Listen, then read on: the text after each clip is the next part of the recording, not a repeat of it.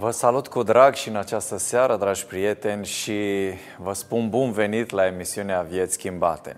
Fiecare dintre noi trecem prin situații grele în viață. Fiecare avem uh, motivele noastre de a fi triști uneori, de a avea momente de anxietate, de dezorientare existențială.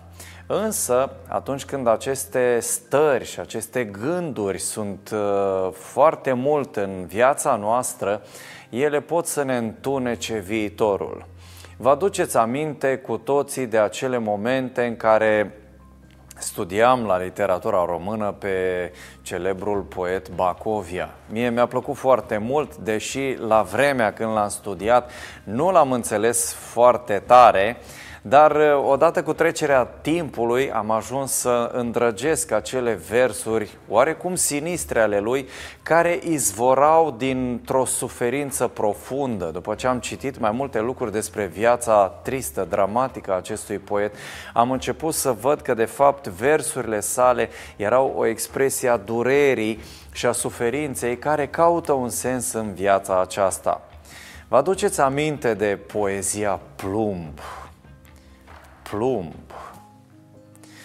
Dormeau adânc sicriele de plumb și flori de plumb și funerar vesmânt. Stam singur în cavou și era vânt și scârțiau coroanele de plumb. Dormea întors amorul meu de plumb pe flori de plumb și am început să-l strig. Stam singur lângă mort și era frig și atârnau aripile de plumb. Da, este trist, este dramatic să vezi aceste, aceste frământări care parcă nu duc nicăieri. Suferință, dramă, lacrimi, durere, boală, care nu mai spun nimic. Și viața este frântă, dragostea este frântă, speranțele sunt frânte și în toate, în toate aceste lucruri nu putem vedea altceva decât o înfrângere a spiritului. Dacă ne uităm cu atenție în viața multor oameni mari, toate luptele lor s-au sfârșit într-o resemnare sau cel puțin într-o proclamare cât se poate de genială a durerii și a suferinței spiritului uman. Știați că în Sfânta Scriptură întâlnim oameni de genul lui Bacovia, în scrierile profeților, care, pe de o parte, exprimă suferința și durerea, dar pe de altă parte aduc speranță, aduc putere, aduc acea înviere a Spiritului. În cartea lui Ezechiel am întâlnit un pasaj în care găsim această frământare a oamenilor lui Dumnezeu. Găsim o situație tragică, dramatică în care se afla poporul lui Dumnezeu. O situație cu morți, cu cimitire deschise, cu oase, o situație în care nu mai exista, în care nu mai exista nicio speranță.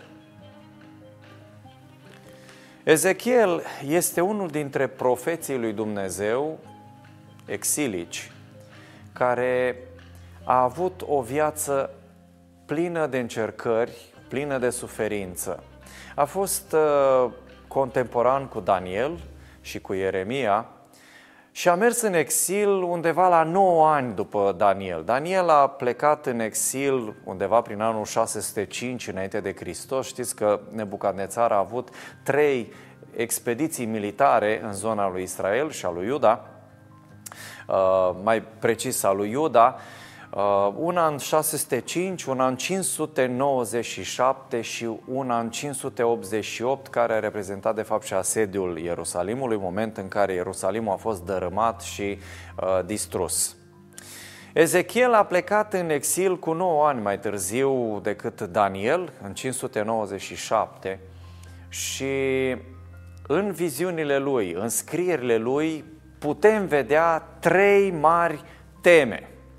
Prima este legată de realitatea din poporul lui Dumnezeu, jalea și distrugerea și uh, dezastrele care urmau să vină și care au venit asupra poporului lui Dumnezeu.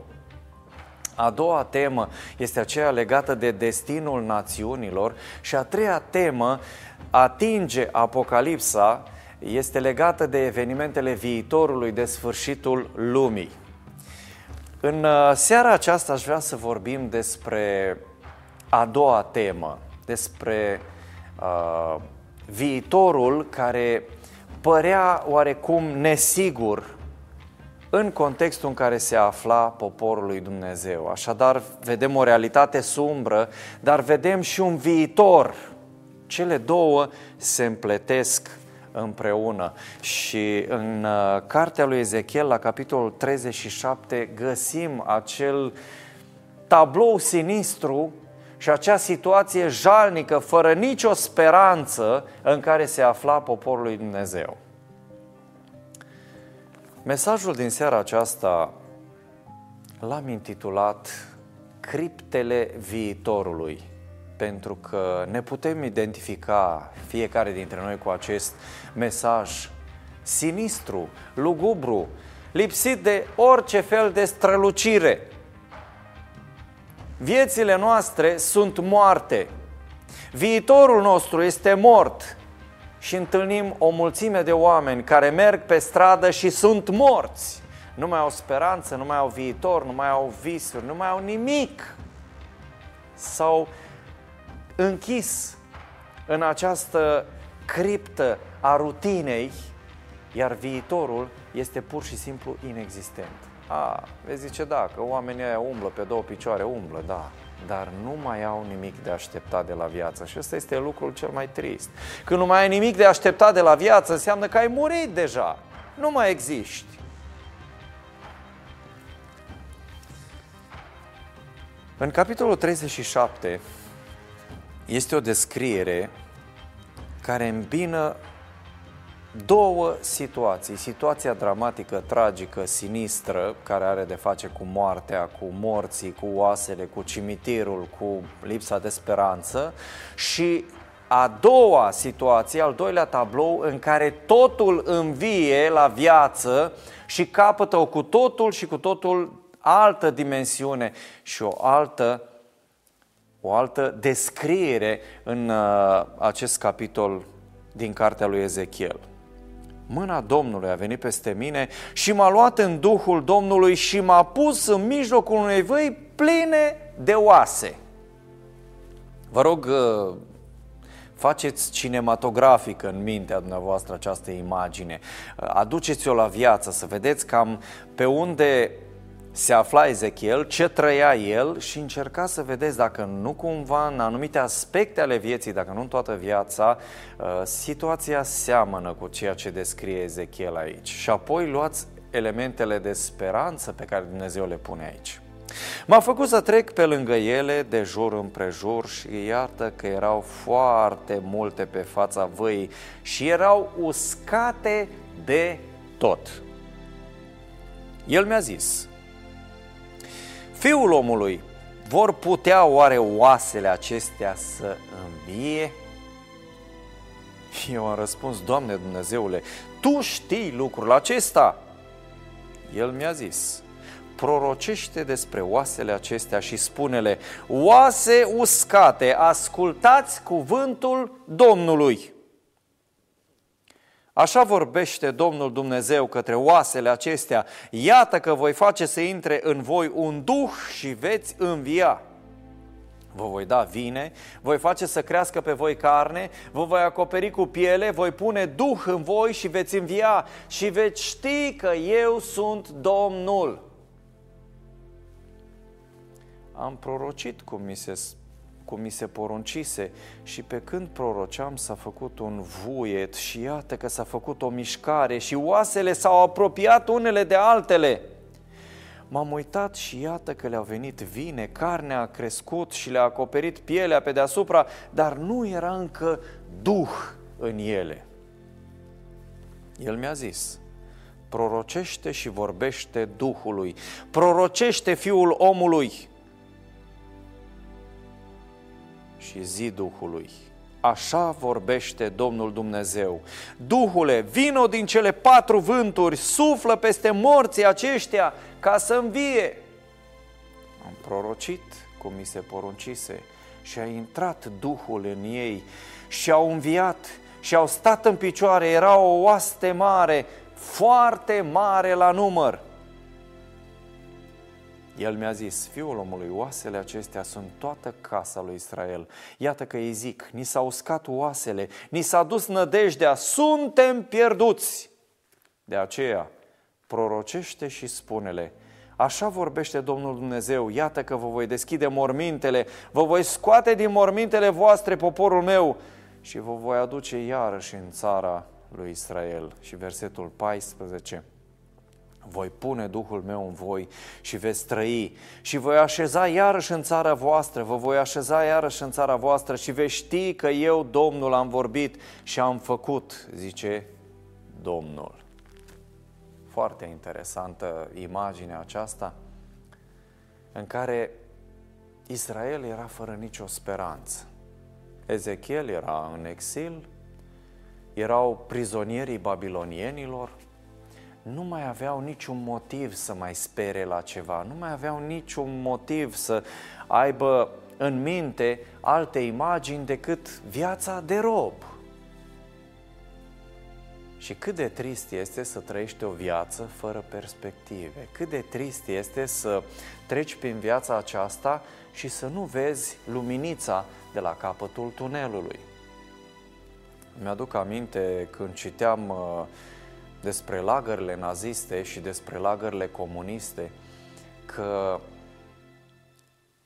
oamenii aceia care îi țineau prizonieri, intelectuali, preoți, pastori și alți deținuți politici care aveau un ideal, care aveau un vis, care aveau o dorință, care aveau o cauză pentru care să lupte, căutau cu tot din adinsul să le frângă toate dorințele de viitor – și să-i facă să fie niște legume care nu-și doresc altceva decât să mai suporte o zi de chin și de durere.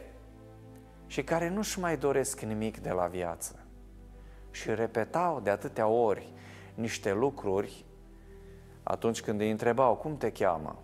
Și spuneau, sunt cu tare, nu, ești numărul 427, cum te cheamă? Sunt cu tare, sunt numărul 402, ești numărul 427, până când omul zdrobit de suferință, nemai putând să îndure, spunea, răspunzând la întrebare, că este numărul 427.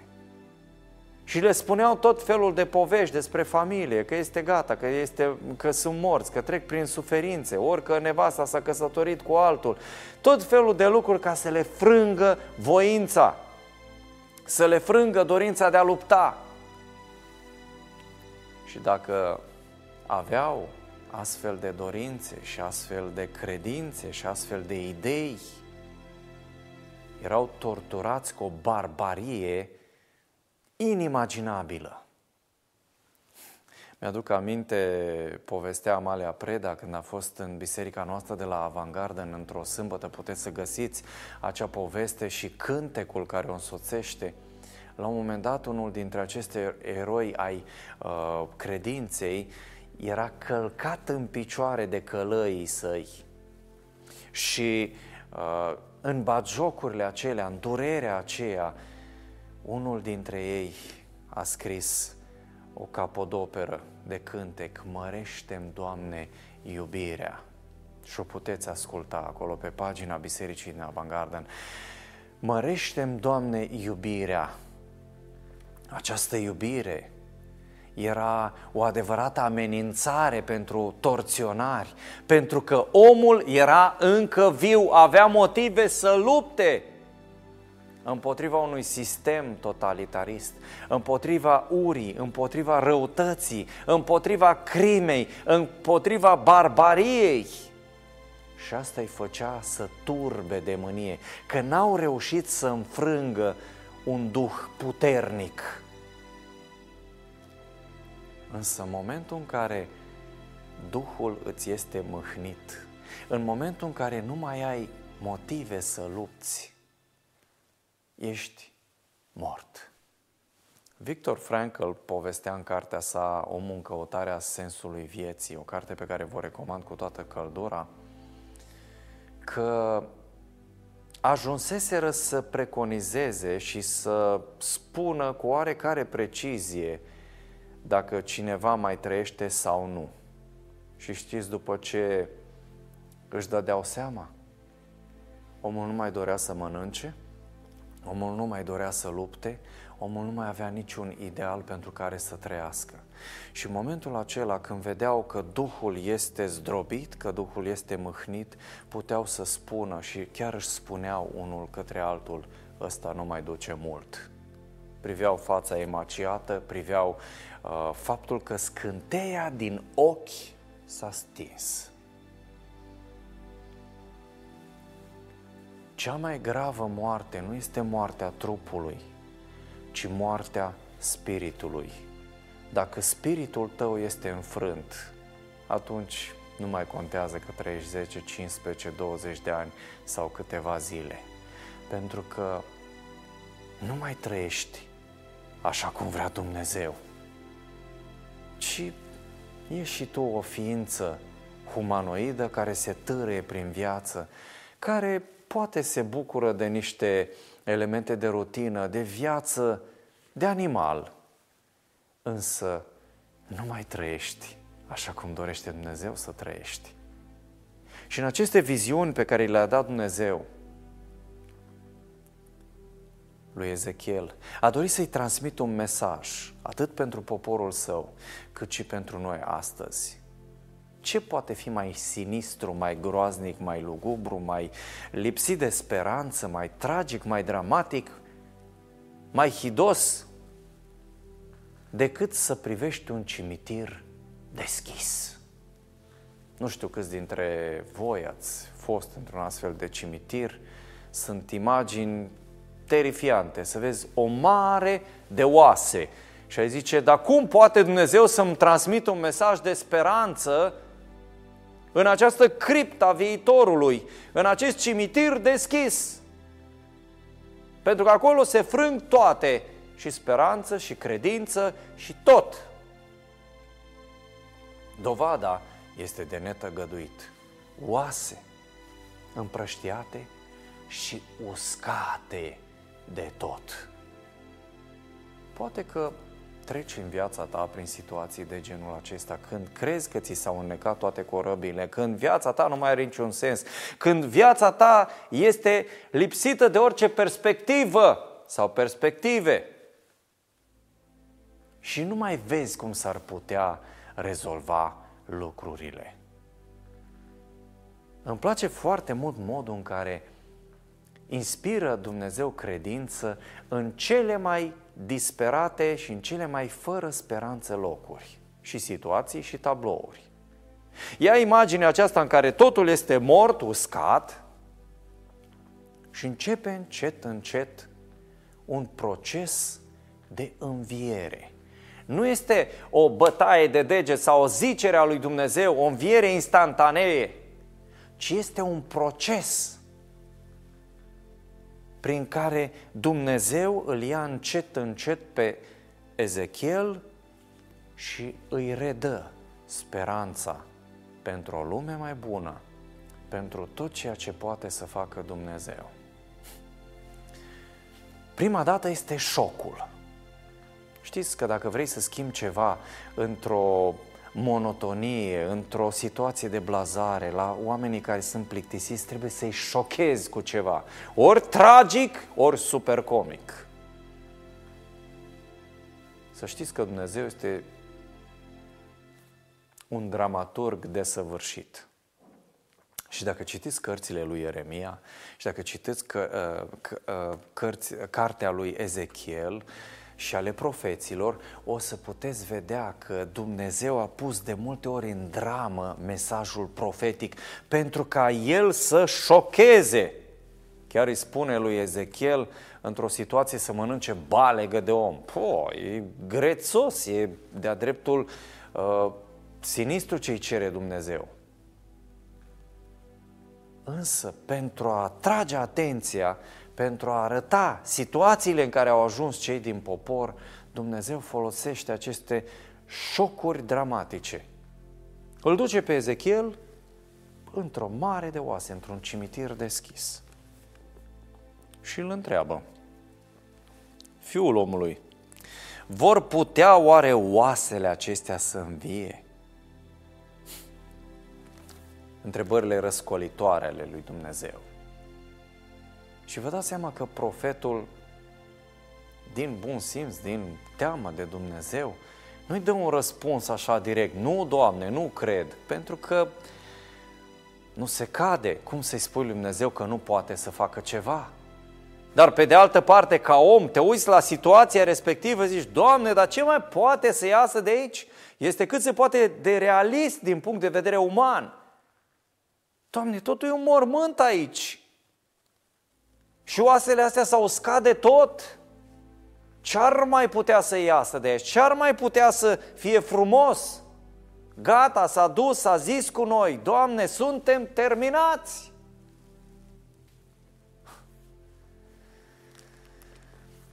Oare vor putea oasele acestea să învie? Dumnezeule, Tu știi lucrul acesta. Adică nu pot să spun nu, dar nu pot să spun nici da. Ai avut situații în viață în care te-ai îndoit de puterea lui Dumnezeu? Ai avut situații în viață în care ai crezut că nu mai există nicio ieșire? Ai avut situații în viață în care credința ta a fost frântă și ai zis, până aici m-am descurcat, cum am descurcat de, de aici încolo? Mm, oare să mai încerc, oare să mai bat capul, oare să mai lupt? Parcă n-are sens. Mă lupt cu morile de vânt, încerc din răsputeri să rezolv problemele și îmi dau seama că mă lovesc doar de imposibilități. Mesajul pe care Dumnezeu îl transmite în continuare în contextul acesta care contrastează la maxim,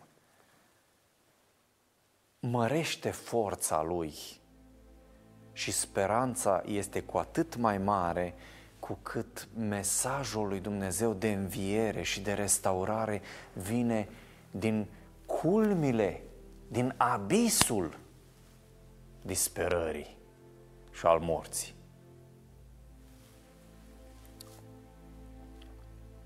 El mi-a zis, proroceste despre oasele acestea și spune-le, oase uscate, ascultați cuvântul Domnului. Oare care ar fi oasele uscate din viața ta?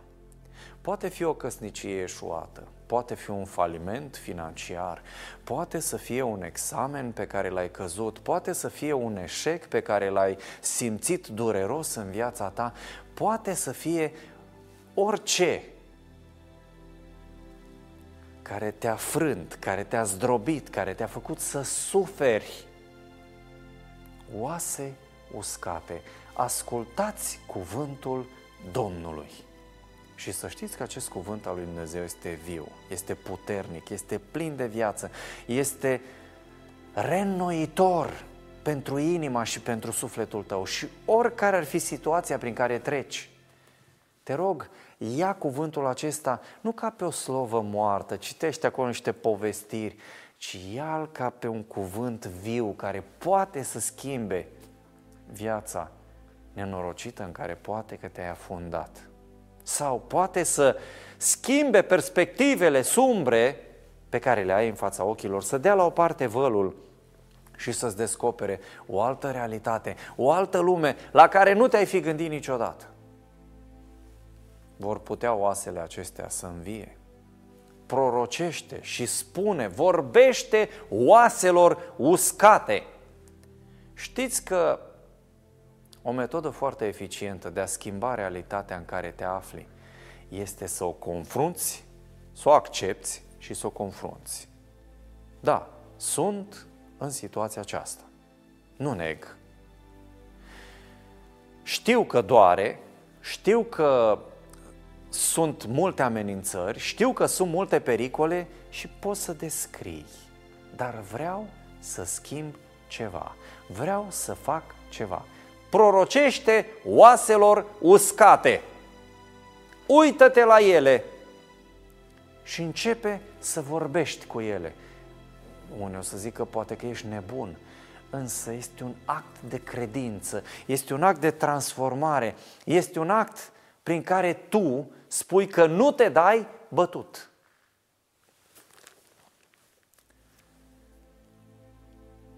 Așa vorbește Domnul Dumnezeu către oasele acestea. Iată că voi face să intre în voi un duh și veți învia. Vă voi da vine, voi face să crească pe voi carne, vă voi acoperi cu piele și voi pune un duh în voi și veți învia și veți ști că eu sunt Domnul. Este un proces oarecum normal. Și observați că în descriere Dumnezeu vorbește într-o anumită ordine și în fapt este o ordine oarecum inversă. Prima dată zice, vă voi sufla să intre în voi un duh și veți învia, vă voi da vine, voi face să crească pe voi carne, vă voi acoperi cu piele și voi pune un duh în voi. Însă, prima dată, spune cuvântul că a prorocit și s-a făcut o mișcare și oasele s-au apropiat unele de altele. Deocamdată n-au înviat. Dumnezeu a aranjat oasele acelea uscate, le-a pus în schelete și le-a pus așa, ca sardinele, într-o conservă, unul lângă altul. Acum nu mai era un cimitir cu oase împrăștiate, era un cimitir cu oase ordonate frumos, dar tot cu schelete. Hmm, nu prea sună interesant. Însă Dumnezeu ne transmite un mesaj aici că atunci când Duhul lui Dumnezeu vine în viața ta, înainte de a învia și de a produce minuni, mai întâi face ordine. Pentru că Dumnezeu este un Dumnezeu al ordinii, al orânduielii. Dacă ai murit spiritual, poate fi și din cauza dezordinii din viața ta. Nu știi exact ce vrei de la viață, nu știi exact care sunt principiile, nu știi exact care sunt valorile, nu știi exact ce vrea Dumnezeu, nu știi exact ce îți dorești de la viață. Și atunci Dumnezeu vine și face ordine. A, dar ce mare minune! Începe cu ordinea din viața ta. Și asta poți să o iei în orice domeniu al vieții tale. Dacă vorbim de profilul fizic, a, poate te lupți cu anumite kilograme, începi să faci ordine, adică să faci mișcare și să ai un program riguros. Poate este o dezordine morală în viața ta, nu știi care sunt reperele, nu știi ce trebuie să faci exact. Și Dumnezeu spune, uite, astea sunt principiile, fă ordine. Poate că e în domeniul financiar și așa mai departe. Fă ordine. Duhul lui Dumnezeu, când vine în viața ta, te ajută să faci ordine. Și poate că nu vei vedea învierea într-o zi, dar cel puțin începi să aranjezi lucrurile. Și încă un filtru prin care să privim această primă imagine din tabloul acesta mai complex. Vă sună cunoscut acea mișcare a Duhului lui Dumnezeu, acel vuiet, acea, acea planarea Duhului Dumnezeu asupra unei lumi neînsuflețite, oare nu întâlnim și în Cartea Genezei?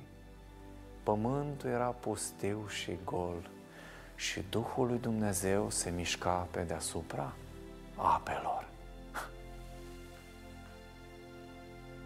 Pur și simplu mi se zbârlește părul pe mâini când, când citesc aceste cuvinte și când vizualizez pentru că este vorba de creația lui Dumnezeu, de Dumnezeul Creator, care nu se schimbă.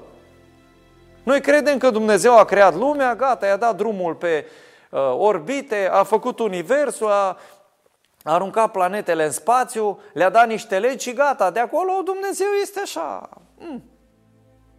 Nu, dar este același Dumnezeu.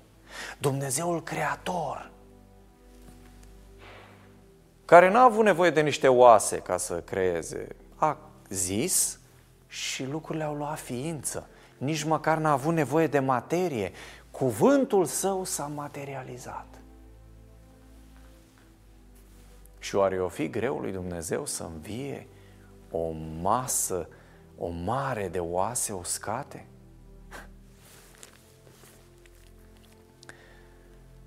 Am prorocit cum mi se poruncise și pe când proroceam s-a făcut un vuiet și iată că s-a făcut o mișcare și oasele s-au apropiat unele de altele. Primul pas, ordine.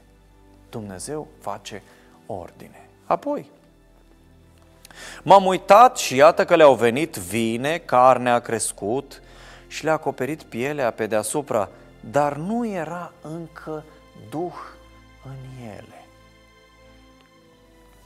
Carne, oase acoperite cu carne, cu piele, dar nu era duh în ele.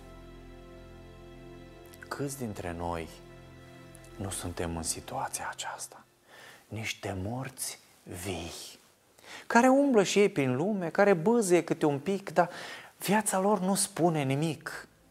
Viitorul lor nu arată niciun fel. Dorințele lor nu există, pasiune nu există, Iubire nu există, ură nu există, indignare nu există, nimic nu există.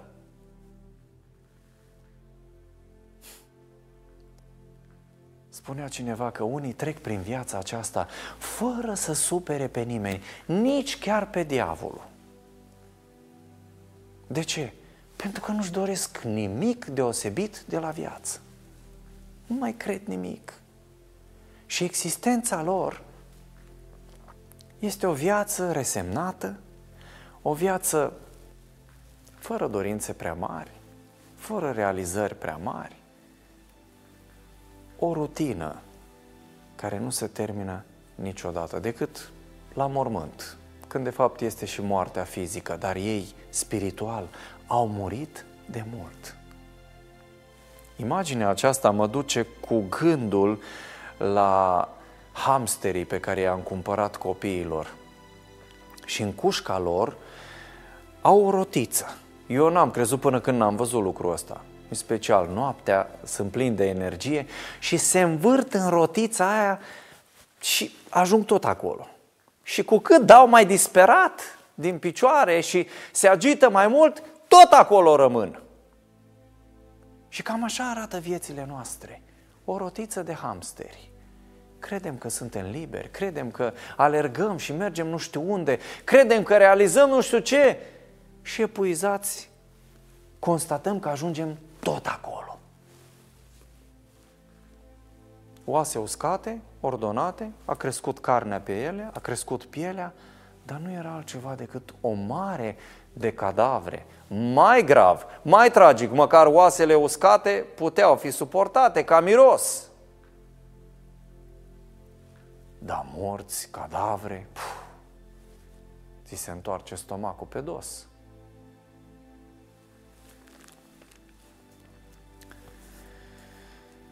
Nu era încă Duh în ele.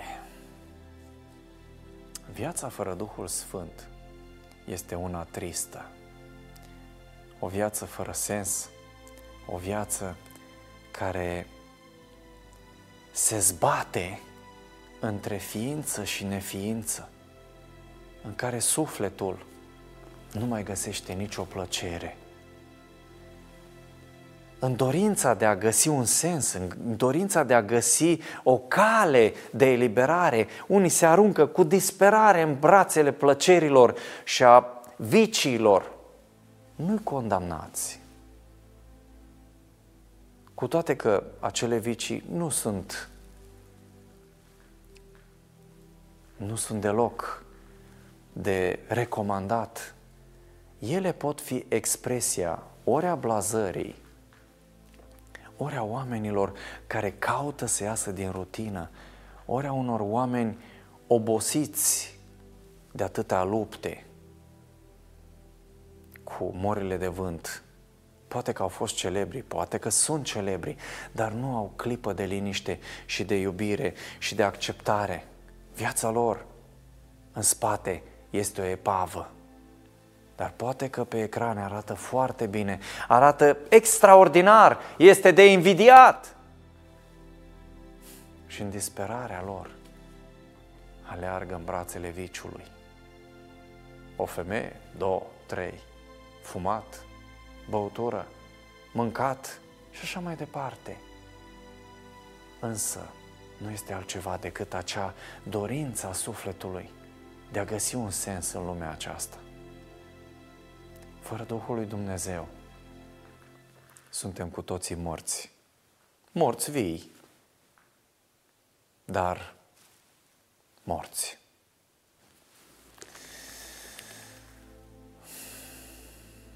El mi-a zis, prorocește și vorbește Duhului. Prorocește și vorbește Duhului. Dacă viața ta este moartă și fără perspective, vorbește Duhului să vină în viața ta. A, nu este acea poruncire uh, descreerată în care îi spui aceleași formule lui Dumnezeu, Duhule, vino, vino, vino și repeți aceleași vorbe ca păgânii și ca oamenii dezaxați, nu despre stăruința aceasta care merge în altă zonă, vorbesc. Și de acel strigăt al sufletului care nu mai poate fără Creatorul său.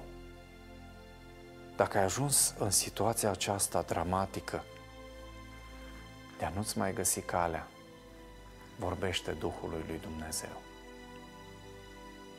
Ce se poate întâmpla? Haideți să vedem. El mi-a zis, prorocește și vorbește Duhului, prorocește Fiul omului și zi Duhului, așa vorbește Domnul Dumnezeu, Duhule, vină din cele patru vânturi, suflă peste morții aceștia ca să învie cerei Duhului această imposibilitate ca să-ți dea putere să faci ceea ce n-ai visat niciodată. Este specialitatea Lui de a crea, de a recrea și de a abilita oamenii cu puteri și forțe inexplicabile din punct de vedere omenesc. Dacă vă uitați în istoria biblică, Duhul lui Dumnezeu n-a fost doar un regenerator spiritual. Este. Roada Duhului, virtuțile Duhului și așa mai departe, fac parte din lucrarea Duhului Sfânt. Însă dacă vă uitați cu atenție, o să vedeți că Duhul lui Dumnezeu este și un catalizator, o forță care face ca să avem niște abilități inexplicabile din punct de vedere omenesc.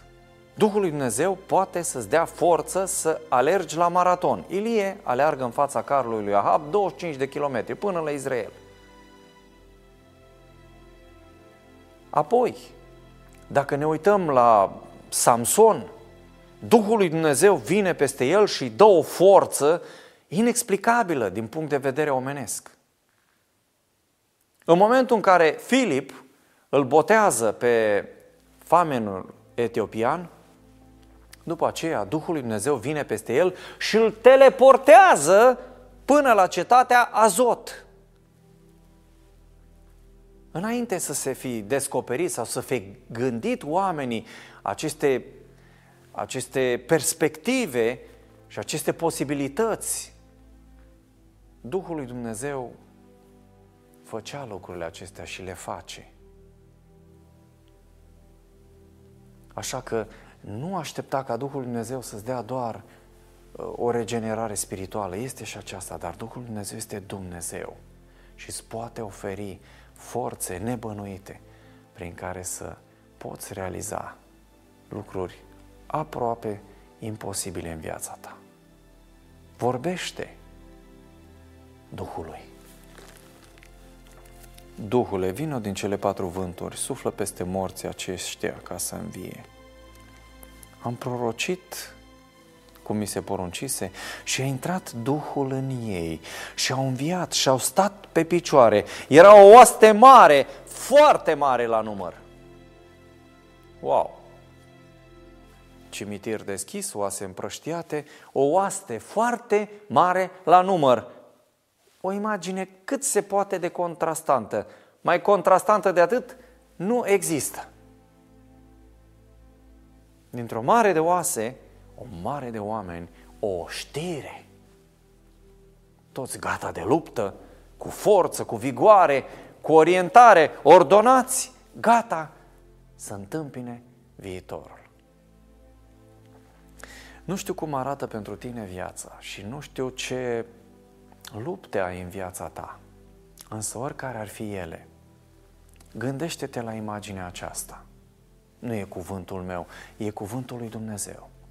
Și această povestire șocantă poate să îți aducă speranță și un zâmbet și dorința de a lupta și de a duce viața mai departe. Și să știți că lucrurile acestea s-au întâmplat cu casa lui Israel. Acolo unde nimeni nu mai spera, acolo unde nimeni nu mai credea, acolo unde nimeni nu mai îndrăznea să viseze că poporul acela va fi dus înapoi în țara lui și va forma din nou un popor din care să se nască Mesia, acolo Dumnezeu a făcut o mare minune. Și oasele acelea împrăștiate, casa lui Israel, a fost adunată și dusă înapoi în patrie. Și bineînțeles că lucrurile nu se opresc aici, pentru că dacă citiți până la capăt cartea lui Ezechiel, care pleacă de la o realitate sumbră, apoi prezintă niște profeții cu privire la popoare și la poporul lui Dumnezeu și apoi merge mai departe în zona sfârșitului a Apocalipsei și a restaurării. Îți dai seama cât de minunat este Dumnezeu, care nu este surprins de nicio situație, de nicio imposibilitate, care poate să creeze din nimic și să schimbe lumea. Perspectiva aceasta este pusă în fața noastră. Și poate că în viața noastră trecătoare, care se fărâmă și se scurge printre degete, ce este 80 de ani, 70 de ani, poate chiar mai puțin, în comparație cu veșnicia și cu miile de ani pe care le-a numărat Dumnezeu. Este o nimica toată. Dar în viața aceasta, dacă ai reușit să vezi această perspectivă pe care o pune în fața ta Dumnezeu, poți să spui că ai început să săruți veșnicia, să pui mâna pe măreție și pe ceea ce îți pregătește Dumnezeu. Ai început să trăiești, ai început să crezi, ai început să visezi, ai început să vezi ceea ce nu văd majoritatea oamenilor. O viață extraordinară într-un cimitir deschis. Unde văicărerile, plângerile, nemulțumirile, negativismul sunt la ele acasă. Dar tu respiri un alt aer pentru că ai vorbit Duhului să vină în viața ta. Și tocmai acest element face diferența între tine și ceilalți. Prezența Duhului Sfânt. Atunci când Dumnezeu a început marea lucrare a bisericii și a întemeiat biserica.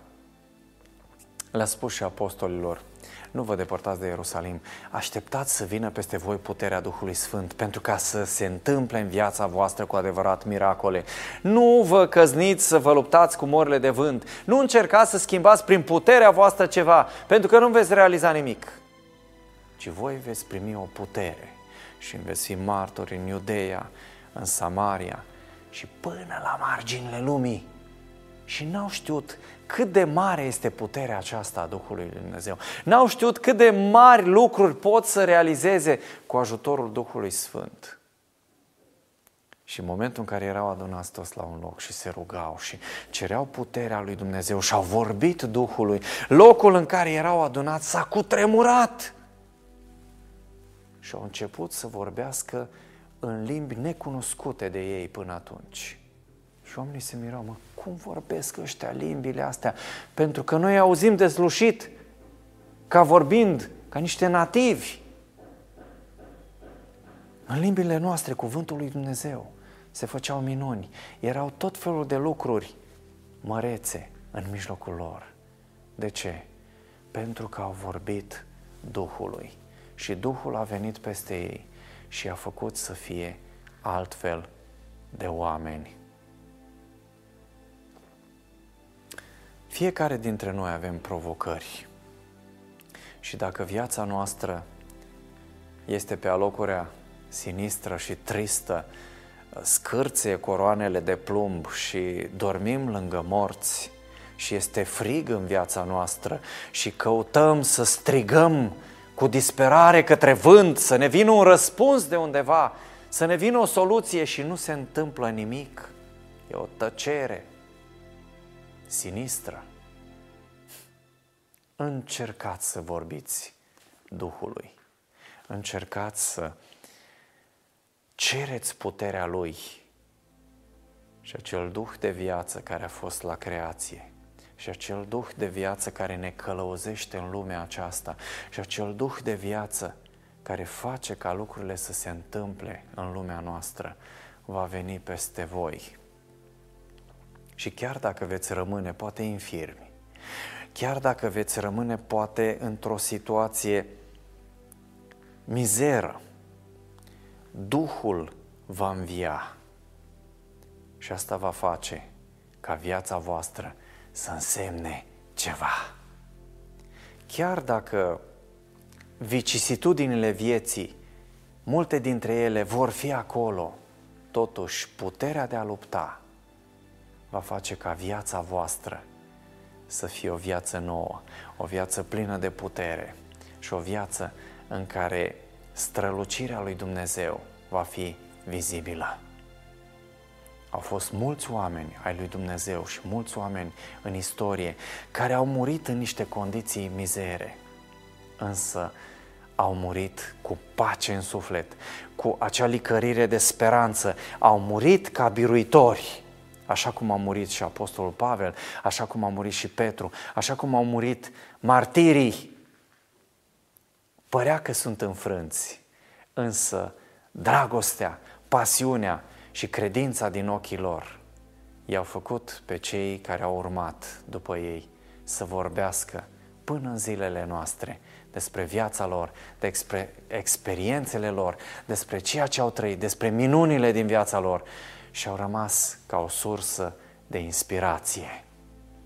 Criptele viitorului pot fi spulberate de acea venire a Duhului Sfânt în viața ta și viitorul va fi plin de speranță, va fi al unui om care a gustat biruința.